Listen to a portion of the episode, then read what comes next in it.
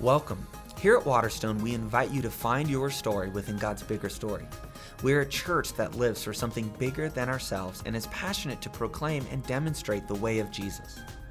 As we celebrate Holy Week, Palm Sunday, Good Friday, and Easter, we reflect upon the resurrection, upon the cross, and the sacrifice of Jesus. Through this, we are reminded that no matter what we face today, what we've been through, or what uncertainties tomorrow may hold, Christ has risen. He conquered death, and in his victory, we live free. We're glad you're here to celebrate with Waterstone. If you would like to visit and attend in person, join us for our weekend services Saturday evening at 5 or Sunday morning 9 and 10:30. Welcome to Waterstone. Uh, thank you for celebrating Easter with us. I don't know if you know this, but this is one of the only days of the year where most of the men in our church tuck in their shirts. Um, so it's a celebration for that reason uh, as well. But it is so great to be with you. You guys look great and uh, excited for this morning. Uh, any pranksters in the room?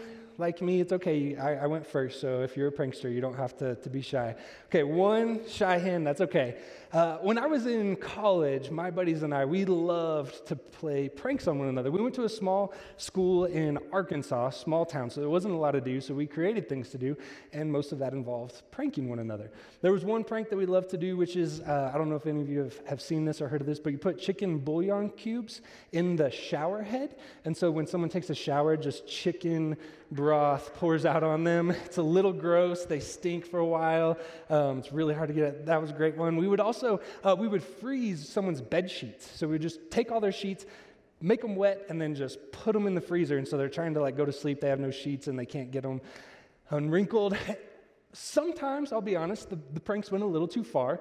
Uh, one time we created a, a, Facebook account of a girl um, who connected with one of our friends and, and they dated for a while. And if that wasn't too far already, we actually had him drive four hours to go meet with her she stood him up, and that was the point where we are like, wow, guys, I think we need to back off. This is a lot.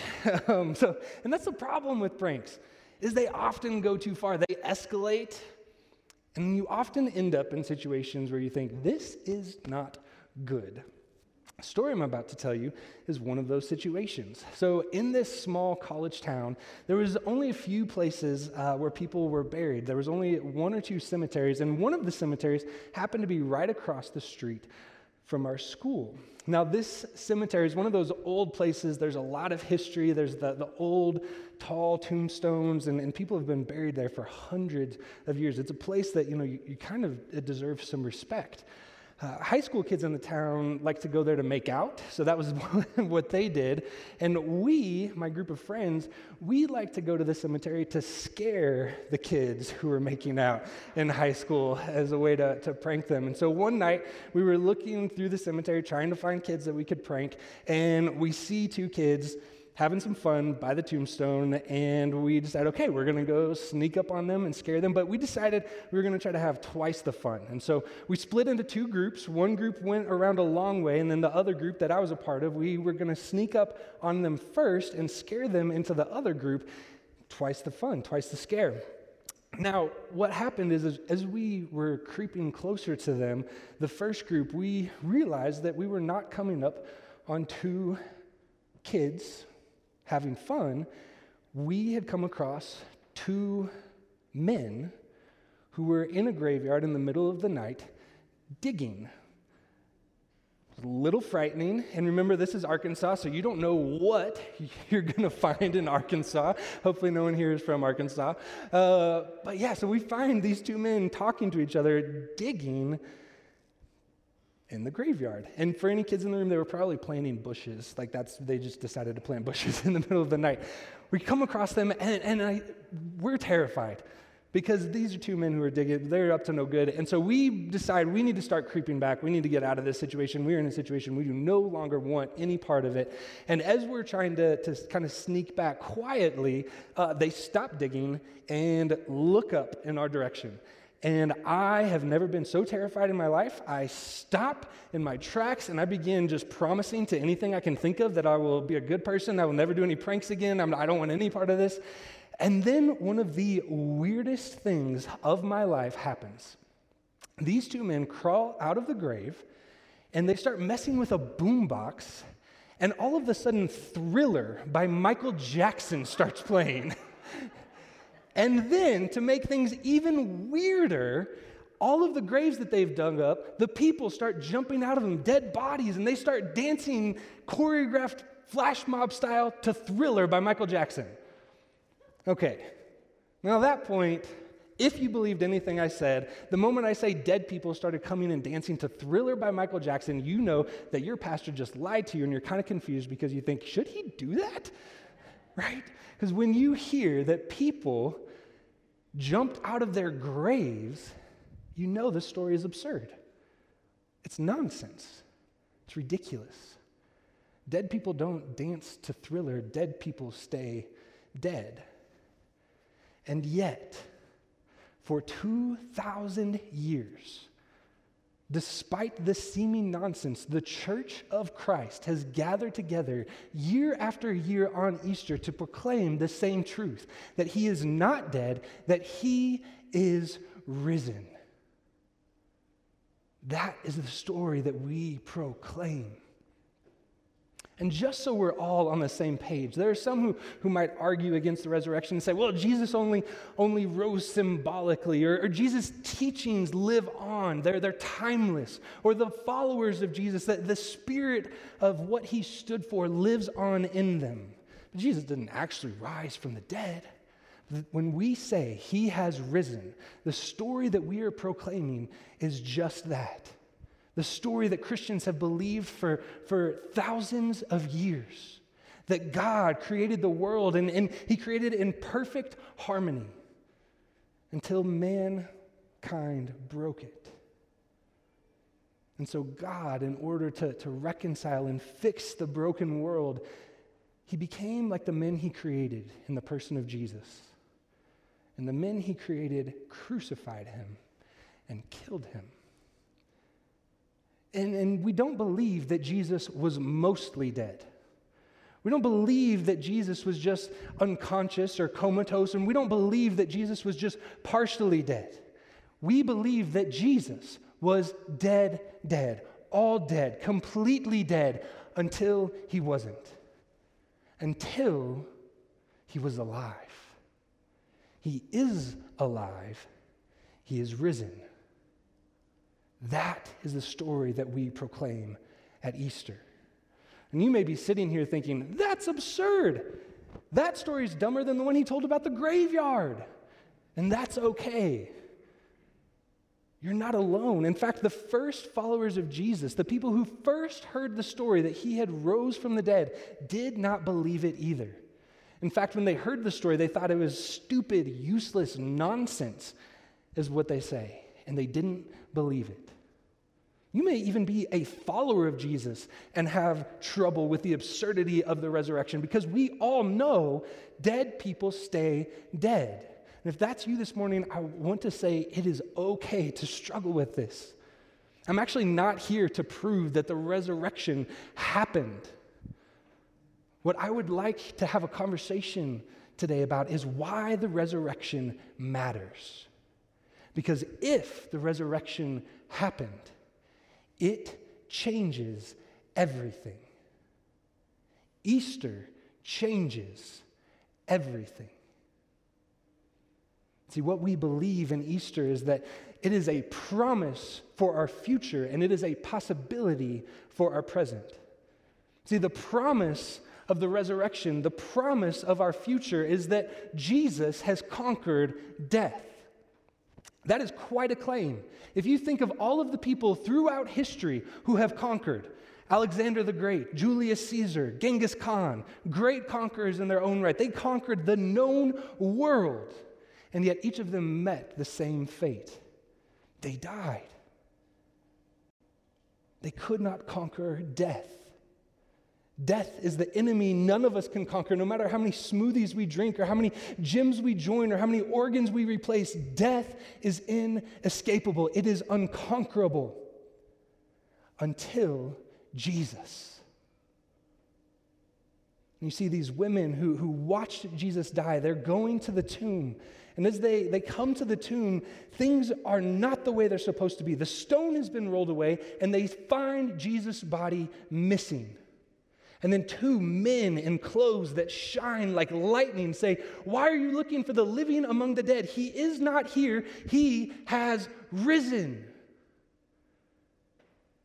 You see, because from the beginning of time, from the moment that we broke God's creation, He had promised that a conqueror would come, someone who would slay death, who would defeat death. That first proclamation that He is risen is the proclamation that that promise had been fulfilled in Jesus Christ. That Jesus is the one who conquered death. Easter changes everything. And I know that some of you are here today. I've been grieving this week because I know so many in our community have felt the sting of death. We've felt the emptiness that death brings. We've felt that instinct to pick up the phone and call a loved one, only to remember that they're gone. We've felt the finality of death. And yet, the promise of Easter, the promise of the resurrection is that Jesus has conquered death. The promise of the resurrection is that, that death is, is simply a comma, not a period.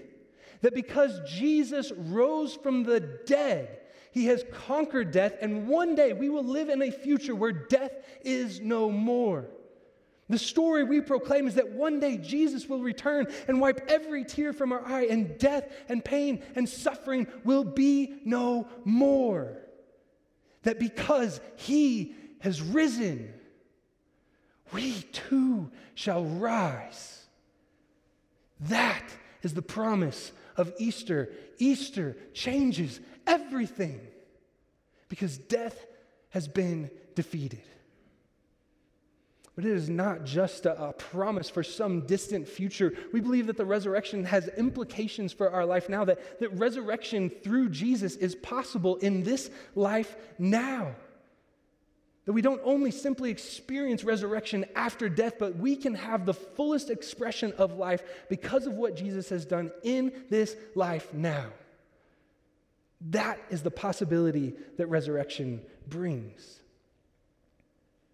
And yet, I say possibility because so many of us miss it. We miss it. Jesus has promised that we can have eternal life now. Why do we miss that? See, I think that the answer to our question is actually found in the question that the angels give to the women. As they approach the tomb, they say, Why are you looking for the living among the dead? That is a question that has, has echoed throughout history. Because we all do that, don't we? We look for things that we think will give us life, only to find death. We look for things that think will give us the meaning we're longing for and they cannot deliver on the life we are searching for. We do this in so many different ways. We, we look for, for the life we want in, in accumulation, the stuff we have, or, or in accomplishment, the stuff that we can do, or affirmation, the ways that people love us. Some of us spend our whole lives searching for life through the experiences that we have, thinking that another stamp on our passport, or another hookup, or another time at, at brunch will just fill us with the life and meaning that we long for. But if we take the time to pause and examine our lives, I think most of us would find we do not experience the resurrection life that Jesus says is possible in this life. See, Jesus promised and said that He is the resurrection and the life. He said that, that He is the one who has come to give us the fullest expression of life, the abundant life. But it is only possible to find that life in the presence of the resurrected of Jesus Christ. Now, I, I want to nuance that a little bit because I really dislike when, when pastors or the church sometimes say that you will only find a happy life if you follow Jesus, or that you can only have the good life if you believe in Jesus. I simply don't believe that's true. It turns out brunch at Snooze on a sunny Colorado morning tastes just as good whether or not you believe Jesus rose from the dead. And yet, and yet, the possibility is that when we give our lives to Jesus, He has the power, because He has conquered death, to bring resurrection life to us now. It means that our, our marriages that are dying and, and, and hopeless can be resurrected. It means that our addictions that plague our lives and suck the life out of us can be resurrected. It means that our hopes and our, and our, our fears and our anger and our anxiety and our depression can all be healed and resurrected through the power of Jesus' resurrection. That is our hope. And it doesn't mean that, that all of the things in our life, all of the, the pains just simply magically go away. But what it does mean is that in the midst of the pain, in the midst of the weariness of this life, in the midst of the moments of emptiness and loneliness and doubt, we find Jesus triumphant over death. We find him shockingly alive and present to us in ways we could never have imagined because he has conquered the grave and death and darkness. We can experience life now in this life. Easter changes everything. It is a, a promise for our future and a possibility for our present. You may be sitting here today thinking, that's great. It's a great story. Still just as absurd as the one you told at the beginning. That's okay. You may be here in this moment and think that I believe in Jesus, but my situation is too hopeless. The resurrection doesn't have the power to, to touch my life. My marriage is too far gone. This addiction has, has been there too long. And, and we simply can't believe the absurdity that Jesus has the power to do something. Again, you're not alone. The first disciples, the first people who heard this story did not believe. And yet, I love the response of Peter. He goes to the tomb. He runs to the tomb when he hears this news, not believing, but searching, wondering. And he gets to the tomb and he sees that, that it's empty. He sees the linen that had wrapped Jesus' dead body, and he wonders to himself, what is going on? That's the invitation of Easter.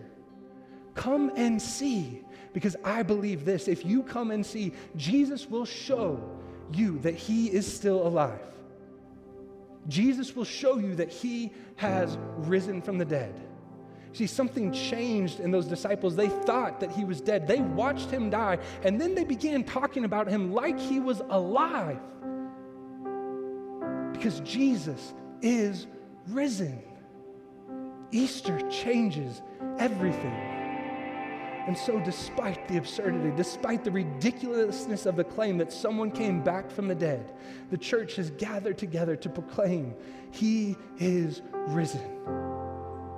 Would you proclaim that story with me now? He is risen. He is risen. He is risen. Amen.